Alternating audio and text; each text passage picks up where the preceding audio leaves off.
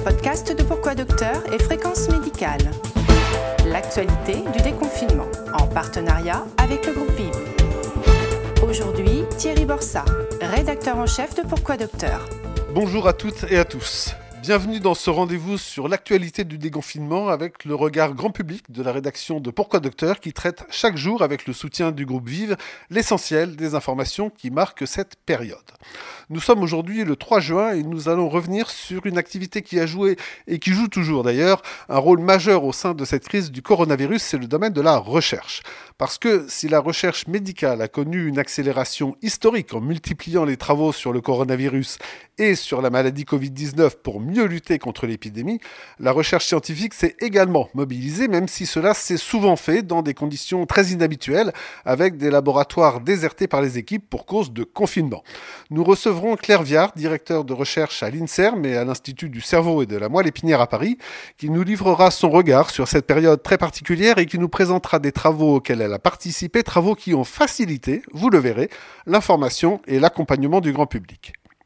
Et puis, pour rester au cœur du quotidien de cette phase 2 du déconfinement, nous parlerons avec Amanda Breuer-Rivera, journaliste à Pourquoi Docteur, de la réouverture des écoles, une réouverture qui, si elle concerne en théorie tous les établissements, pourrait malgré tout laisser quelques écoliers sur le bord du chemin en cette fin d'année scolaire. Et notre journaliste nous fera également partager l'engouement pour la pratique du vélo avec un reportage étonnant sur ces personnes qui, à l'occasion de cette crise, sont remontées sur la petite reine ou ont découvert ses charmes pour la première fois.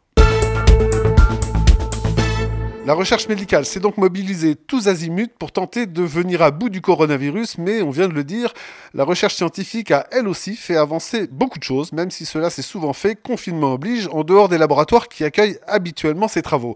Alors nous sommes avec Claire Viard, directeur de recherche à l'INSERM et à l'Institut du cerveau et de la moelle épinière à Paris, et lauréate du prix de la Fondation Bettencourt-Schuller qui récompense chaque année des travaux menés par les chercheurs. Bonjour Claire Viard. Est-ce que vous pouvez nous dire quel a été l'impact de cette crise du coronavirus sur l'activité des chercheurs?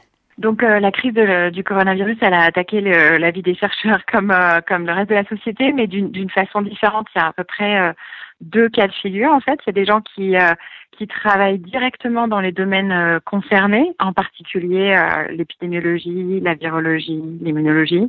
Et euh, donc ces chercheurs-là, ils ont été amenés à travailler énormément et pas du tout, au contraire, arrêter leur activité de recherche. Ils ont ils ont plutôt mis les bouchées doubles. Et puis, il y a des chercheurs qui, qui étaient bah, pas dans ces domaines-là et euh, du coup qui ont dû appliquer les mêmes règles que sur euh, que les, les entreprises dans la société, c'est-à-dire de, de, de, diminuer leur activité présentielle et de, euh, de, de, travailler au maximum en télétravail. Et donc pour la plupart de ces chercheurs-là, donc moi je suis biologiste, je dirige une équipe et je suis directrice de recherche à l'INTERM.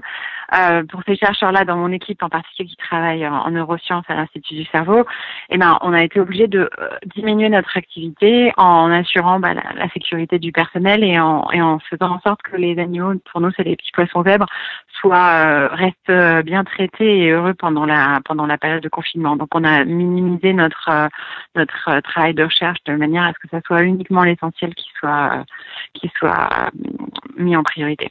On peut imaginer effectivement que faire de la recherche en télétravail, c'est pas toujours évident.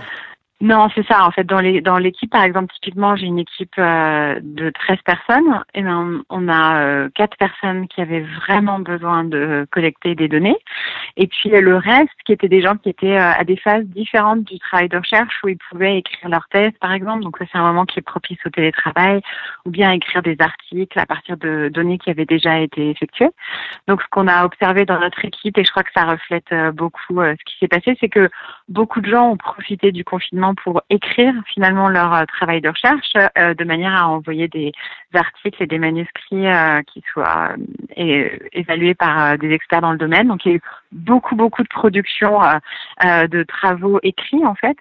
Et par contre, évidemment, les, les expériences ont, ont pris du, un peu de recul et on a essayé de favoriser une activité vraiment essentielle pour que les gens, pour que les chercheurs, en particulier étudiants et postdocs, ne soient pas en danger. Euh, mais on a aussi dû euh, s'adapter aux contraintes. En particulier, il y avait des gens qui étaient dans des chercheurs, ou, en particulier des étudiants en thèse, qui étaient dans des dans des contraintes de d'appartements très petits et seuls. Et, et pour eux, ça a été important qu'on arrive quand même à, à maintenir des discussions en utilisant la vidéoconférence et en présentiel, en se mettant dehors dans des conditions où ils ils soient pas ils soient pas en danger, mais de manière à les à les avoir à les à les à garder une vie sociale et puis à faire en sorte que leur travail ne soit pas trop impacté. Quoi. On a vu pendant cette crise la recherche avancer à toute vitesse. Qu'est-ce que ça a changé, cette accélération? Alors, en fait, ce qui s'est passé, c'est euh, peut-être en amont même euh, de la crise euh, elle-même. En fait, il y a eu un grand mouvement euh, qui a qui a vraiment explosé en biologie, ce qui était déjà là en fait en physique et euh, dans d'autres disciplines, mais euh, c'était un mouvement du de l'open science, c'est-à-dire que on, on dit bah voilà la recherche étant financée euh, tellement par les gouvernements et du coup les contribuables, il faut qu'elle soit accessible à tous et qu'il n'y ait pas une privatisation de, des travaux de recherche avec des grandes des grandes maisons d'édition qui gardent finalement la, le, le, le droit de, de, de, de montrer le, le contenu que euh, en payant un accès assez cher. Et du coup, ce mouvement de Open Science, il a conduit à ce que des, des archives soient euh, maintenant possibles en ligne pour avoir accès, en particulier pour BioArchive ou MedArchive. On peut envoyer en fait son article euh, tout de suite sur ces archives quand on est prêt à le soumettre.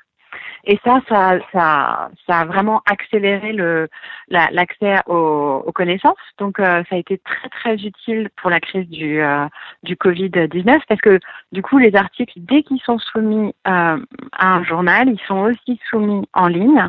Et ça a permis, par exemple, euh, que les articles de, de Pasteur, euh, je pense à un article qui a été publié le mois dernier dans Science, bah, soit disponible finalement plus de, de un mois avant sur une sur une archive euh, à nouveau en ligne qui permettent d'avoir accès au contenu et du coup de, se rendre compte des résultats que les chercheurs de cluster ont eu euh, quand ils ont fait leurs études euh, sur le cluster de l'Oise par exemple et de comment s'est fait transmis la maladie au sein des, des, élèves du même lycée et dans leur famille.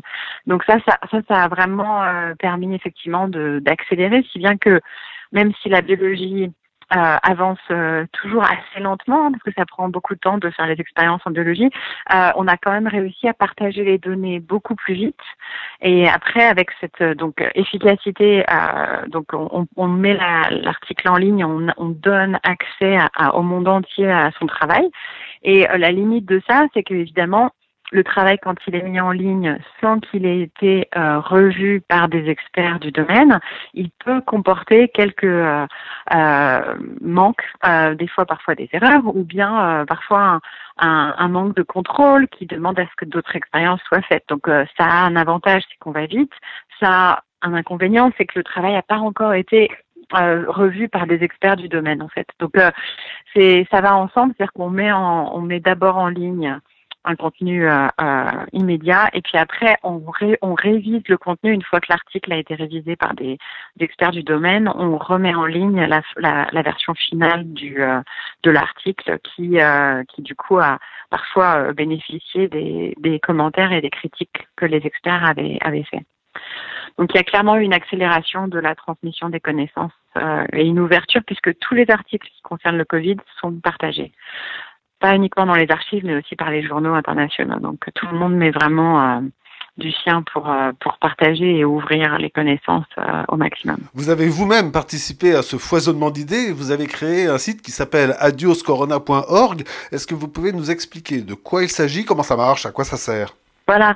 Donc en fait, euh, donc comme je le disais, euh, il y a deux types de chercheurs. Il y a ceux qui étaient directement impliqués dans les recherches sur le, la maladie euh, Covid-19, enfin 19, et puis il y a les autres qui étaient sur des domaines différents. Donc moi, typiquement, je suis une, chercheuse en neurosciences à l'Institut du cerveau.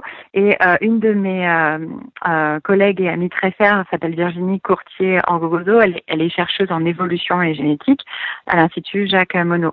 Donc toutes les deux, on n'était pas des, des expertes pour vraiment travailler directement sur les domaines phares qui sont utiles pour pour arrêter la propagation de, de la maladie Covid-19.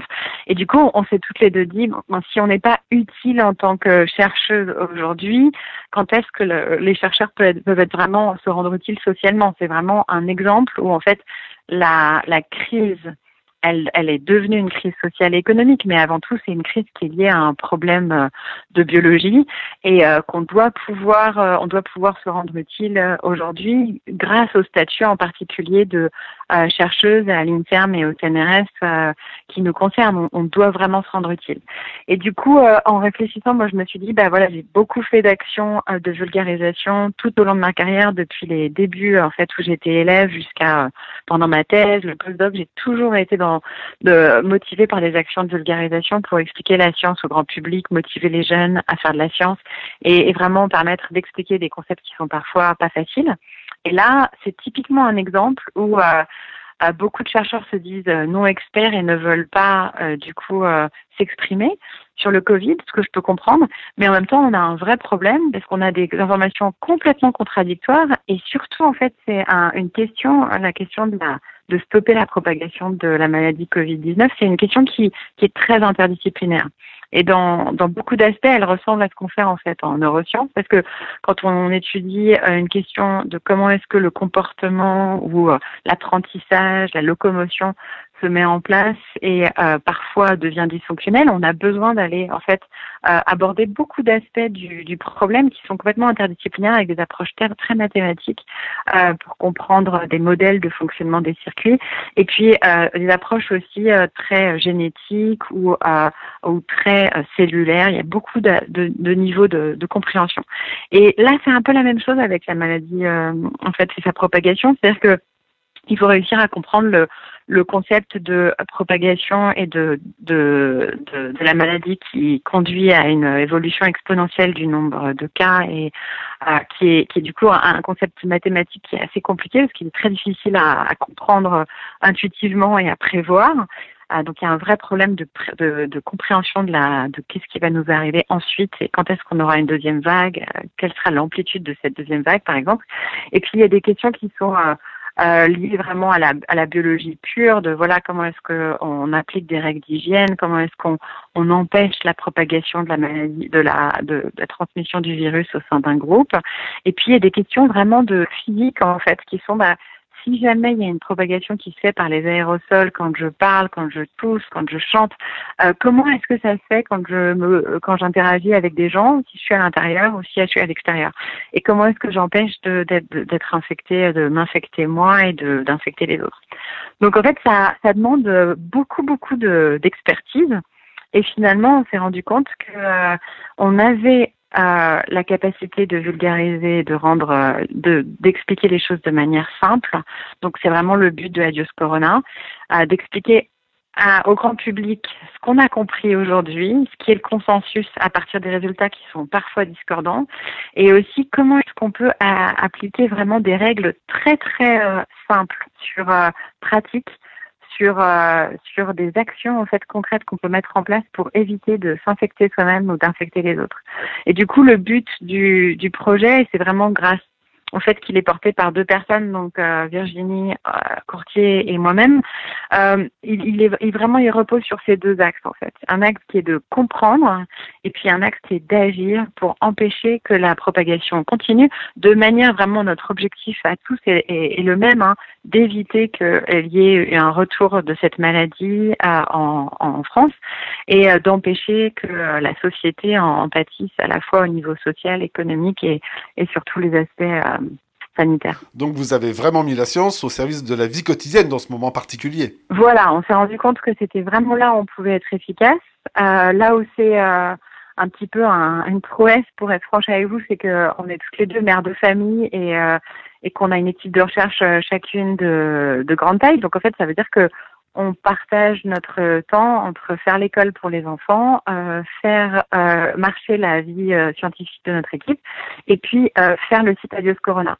Et pour réussir à faire ça, on a bénéficié d'un immense élan qui fait vraiment, pour être honnête, chaud au cœur, de gens qui étaient dans différentes situations, des étudiants en thèse, des étudiants parfois en licence ou master qui nous ont contactés, des, des, des postdocs, et puis des chercheurs comme nous qui, euh, qui fait partie du système euh, euh public, INSERM ou CNRS, qui ont volontairement proposé de nous aider en prenant à nouveau sur leur temps libre Et, euh, et ça, c'est vraiment magnifique. Donc, on a euh, plus de 20 personnes aujourd'hui qui sont volontaires pour écrire et euh, permettre qu'il y ait un contenu. On a 100 questions qui ont été abordées aujourd'hui, soulevées souvent par des, des, gens du grand public qui nous ont demandé de, de répondre à une question qui les turlupinait et qui, qui posait un vrai problème pour leur interaction avec des vulnérables ou pour réussir à, à retrouver une vie sociale normale. Et, euh, et puis notre, euh, un autre aspect, c'est qu'on a besoin, on a vraiment voulu que notre action soit euh, atteigne vraiment une grande partie de la population, pas uniquement française mais internationale. Et du coup, on a traduit euh, en, en neuf langues le site français. Donc, il y a une traduction automatique qui a été faite euh, et qui doit être revisitée par des scientifiques. Donc, on a à nouveau une vingtaine de scientifiques euh, qui ont permis qu'on puisse traduire en espagnol, en italien, en anglais, en russe, en indonésien, en arabe, euh, en grec, en turc euh, et euh, en allemand. Et du coup, en fait, on a on a vraiment réussi à faire à ce que notre initiative soit vraiment accessible au plus de grand nombre de gens sur la planète, sachant que on a vraiment une richesse dans le patrimoine français, c'est le fait que justement la science soit soutenue par un effort national avec des, des, des positions comme euh, donc on bénéficie nous d'être directrice de recherche à, à l'INSERM pour moi et au CNRS pour Virginie. Et ça ça donne vraiment une une autre euh, qualité et un autre, une autre portée à ce qu'on peut faire parce que par rapport au système américain dont on voit vraiment les limites aujourd'hui avec la crise, euh, ben nous on a on a un statut qui nous permet justement d'avoir cette sécurité de l'emploi et du coup de se rendre utile vraiment en l'occurrence dans la vulgarisation. Euh, les chercheurs américains, ils n'ont pas cette, euh, ils n'ont pas souvent cette euh, sécurité.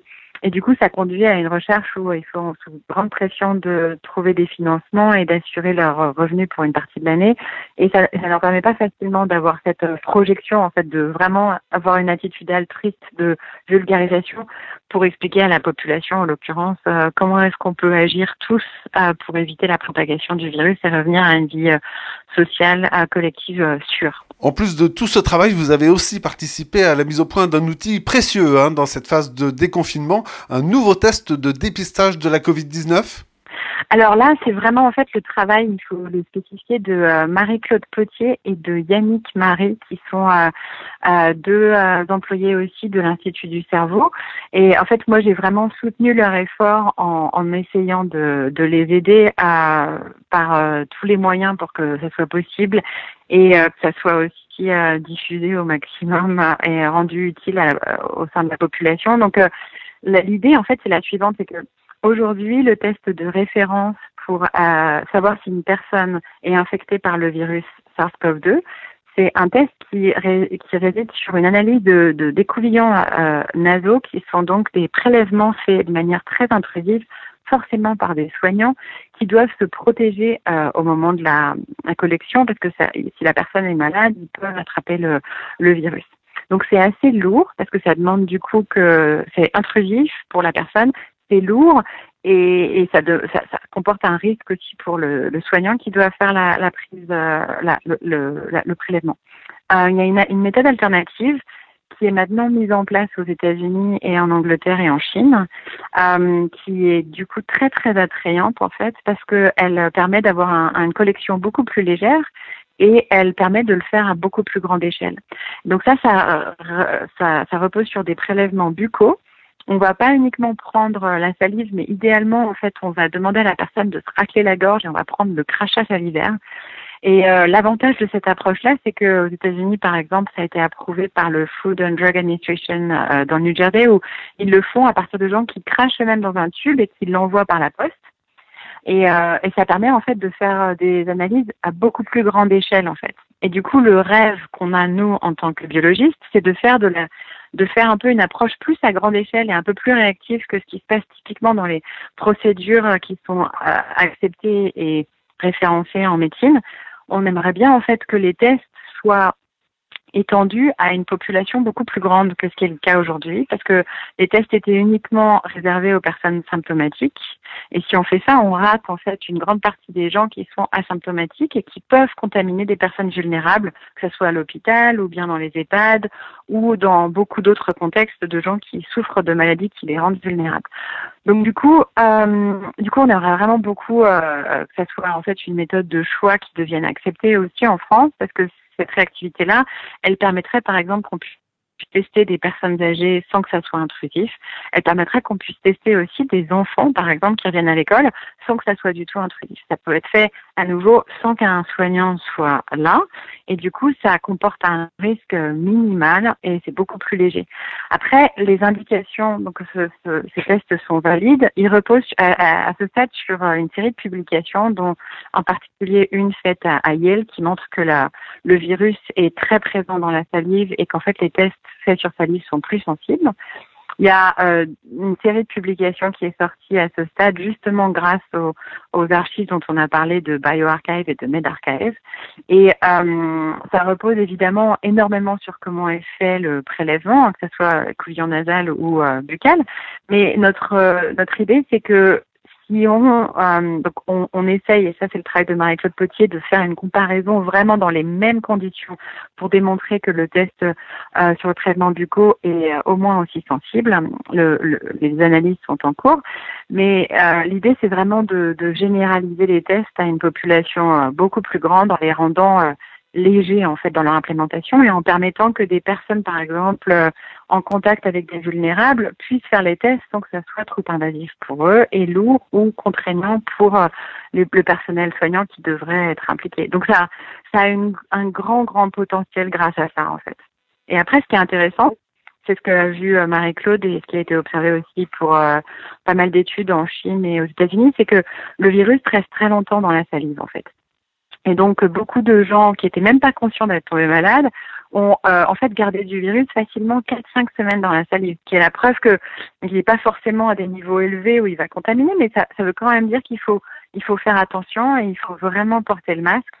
Euh, parce que c'est la meilleure façon d'éviter justement que euh, des projectiles et des, des particules dans l'air soient émises par des gens qui ont eu la maladie et qui puissent encore infecter. Merci Claire. Voilà deux beaux exemples de la contribution des chercheurs face à la crise qui semble heureusement s'apaiser. D'ailleurs, ces chiffres rassurants de la situation sanitaire, ils ont permis jeudi dernier, il y a bientôt une semaine, au Premier ministre d'annoncer la phase 2 du déconfinement, phase 2 qui s'accompagne notamment de la réouverture de toutes les écoles. Pourtant, notre journaliste de Pourquoi Docteur, Amanda Breuer-Rivera, a pu constater quelques petits couacs dans cette rentrée très particulière qui se fait à la veille des vacances d'été. Bonjour Amanda, vous avez enquêté sur ce retour en classe qui doit normalement concerner tous les écoliers, mais apparemment ce n'est pas partout le cas. Effectivement, en raison de la distanciation sociale, le nombre de places en salle de classe est actuellement limité. Je m'explique.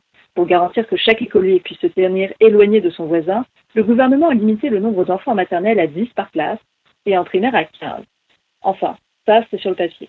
Les maires qui gèrent ces établissements peuvent parfois revoir à la baisse ce chiffre en fonction de l'espace des locaux. Alors, comme il y a plus d'appelés que d'élus, l'exécutif a arrêté les trois critères suivants. Le premier, être enfant de parents dits indispensables à la gestion de la crise sanitaire, c'est-à-dire travaillant dans la santé, la sécurité ou le social. Deuxième critère, venir d'un milieu défavorisé et ou être en décrochage scolaire. Enfin, le troisième critère est d'être en grande section de maternelle, CP ou CM2. Est-ce qu'en fait on n'est pas toujours, pour les enfants comme pour les enseignants d'ailleurs, dans la situation d'une scolarité basée sur le volontariat? C'est bien là où le bas blesse. J'ai par exemple pu échanger avec un professeur des écoles à Saint-Ouen qui me dit que la moitié des enseignants ont accepté de revenir devant le tableau noir. Et ça, parfois que quelques jours par semaine. Cela restreint donc le nombre d'enfants qu'il est possible d'accueillir. De nombreux parents sont sur le carreau et les représentants dénoncent cette situation et réclament le retour de l'école obligatoire, Or, parents comme enseignants gèrent librement le risque de contamination. Rappelons que les personnes souffrant de maladies chroniques ou vivant avec quelqu'un de vulnérable sont invitées à limiter autant que possible leur déplacement. Est-ce que certains parents se découragent face à ces obstacles? Oui, effectivement. J'ai pu échanger avec une mère de famille qui doit retourner à son bureau en laissant à son époux en télétravail la charge de leurs deux enfants en bas âge. Une situation angoissante pour elle, dont la demande de retour à l'école a été rejetée. Elle n'a ni famille, ni babysitter pour l'aider. D'autres parents ont l'impression que l'école n'a toujours pas repris et ont la tentation de partir en vacances. Mais cette situation, est-ce qu'elle risque pas de générer des injustices, voire des abus? À vrai dire, les directeurs d'école se trouvent sous une injonction contradictoire. D'une part, ils doivent accueillir un maximum d'enfants, avec d'autre part des moyens limités. Un choix, il n'y a que de mauvaises solutions. Du côté des parents, il y a un risque pour que les familles dites fragiles favorisent la santé de leur enfant plutôt que de le remettre sur les bancs de l'école. Alors que d'autres, plus aisés, profitent de cette occasion, comme avoir un métier en lien même lointain avec la crise, pour exiger le retour à l'école, plus par confort que par nécessité. Une école pas forcément au chevet des plus en difficulté. Une mère affirme que son enfant décrocheur de CP a été refoulé afin de permettre à d'autres d'y aller. C'est peut-être bien une bombe à retardement scolaire qui se prépare. Merci Amanda pour cet éclairage et à vous entendre, hein, on comprend qu'il faudra sans doute attendre la vraie rentrée au mois de septembre pour que tous les enfants se retrouvent sur les bancs de l'école. On peut donc déjà souhaiter bonnes vacances à quelques-uns. Et à propos de vacances, elle pourrait aussi, pour quelques amateurs de balade, de randonnée, se passer à vélo, puisque ce moyen de transport, bien moins anxiogène que le bus, le métro ou même le train, est devenu le must pour se déplacer, aussi bien pendant les loisirs que pour se rendre à son travail. Et certains ont découvert à cette occasion que faire du vélo, ce n'est pas si facile et qu'il faut parfois passer ou repasser par la case apprentissage. Nous vous proposons un petit tour en direct de l'école, mais cette fois de l'école du vélo. Un reportage d'Amanda Breux-Rivera. Tout le monde est à son premier cours ou il y en a qu'on. Non, vous, vous êtes à votre deuxième cours. Le vélo, ça ne s'oublie pas, mais surtout on peut l'apprendre à n'importe quel âge, si on a la volonté et le temps. Ce matin-là, une dizaine de femmes gantées et masquées ont décidé de relever le défi, à l'aide de trois animateurs de la vélo-école du sud de Paris. Peu d'appréhension, mais prête à relever le défi. Nora, 55 ans. Je l'ai en fait, le déclic, sauf c'est le temps. Et là, en fait, comme je suis en télétravail, j'en profite un peu. Euh, mais justement, il faut que je me dépêche de faire toutes mes séances parce que sinon, après, je vais retourner travailler. Donc, du coup, euh, ça va être un peu plus compliqué pour prendre des séances. Plus de temps, c'est l'un des effets non attendus du déconfinement et de la reprise progressive de l'économie. Pour euh, les premiers exercices, il faudra avoir la, la selle bien baissée pour avoir les deux pieds au sol. En chômage partiel, Vanessa a décidé de ne plus repousser cet apprentissage. Pourquoi est-ce que vous voulez euh, apprendre? Bah moi, un, en défi personnel pour affronter mes peurs, et deux, pour réussir à l'utiliser peut-être pour aller au travail ou, ou en balade avec mes amis. Mais en fait, j'avais déjà contacté l'association il y a plusieurs années, donc, mais euh, ça accélère le processus en fait. Ça fait franchir le pas, le coronavirus. L'arbre, on fixe l'arbre. Après ce premier exercice, les apprenantes se sont réparties en trois niveaux. Les plus débutantes continuent de chercher leur équilibre, tandis que les intermédiaires l'améliorent et les plus avancées s'exercent à de nouveaux paramètres. L'objectif, c'est de réussir à changer les vitesses cran par cran. Pour que tu sentes vraiment la différence. Faire du vélo pour plus facilement se déplacer et partager des moments avec des proches, une envie très souvent antérieure au coronavirus. Sauf pour Irina, arrivée en retard. Voir et puis on verra. Ouais, excusez-moi, Où on en est. c'est parce qu'en fait, je sais pas Dans son enfance, elle a su faire du vélo, mais après 25 ans d'arrêt, elle a préféré reprendre en douceur, mais vite. Bah, la situation actuelle, bien évidemment. D'un côté, on a peur euh, de se croiser avec les gens dans le transport en commun. Et de l'autre côté, quand même, euh, moi, je suis assez... euh, bon, écolo, c'est peut-être beaucoup de dire, mais j'essaie de penser aussi à la planète. Et moi, je trouve que le fait de- d'utiliser des vélos le maximum de temps possible, de fois possible, ça sera mieux pour nous, pour notre santé. Ça va? Il faut en moyenne entre 5 et une dizaine de séances pour gagner en confiance et pouvoir rouler en toute sérénité. J'ai voulu tenter le demi-tour même sur la terre, mais ça n'a pas marché. Est-ce qu'il y a un effet euh, Corona? Euh, bah, on sait pas trop le dire parce qu'il y a des gens qui nous ont envoyé des mails pour nous dire qu'ils voulaient pas reprendre les transports et qu'ils voulaient se reperfectionner pour reprendre euh, le, vélo en ville. L'affluence en fait euh, des inscriptions à cette période de l'année, nous on la, vit euh, toujours à ce moment-là, mais voilà, il y a je pense un peu les deux, euh, les deux effets qui sont corrélés, mais voilà, je saurais pas vous dire dans quelle proportion les gens viennent plus pour, euh, pour une chose ou pour l'autre. Pourtant, tous leurs cours sont saturés. La perspective d'un retour progressif à la normale permet à cette école d'espérer former de nombreuses autres personnes cet été. Voilà qui va sans doute donner quelques envies de longues promenades à bicyclette et évidemment aussi du courage à ceux qui manquent encore d'assurance en pédalant. Votre prochain rendez-vous avec ce podcast sera un rendez-vous de week-end à partir de vendredi soir et vous retrouverez les invités du docteur Jean-François Lemoine pour la suite de cette actualité du déconfinement. Au revoir, merci de votre attention et de votre fidélité et à très bientôt.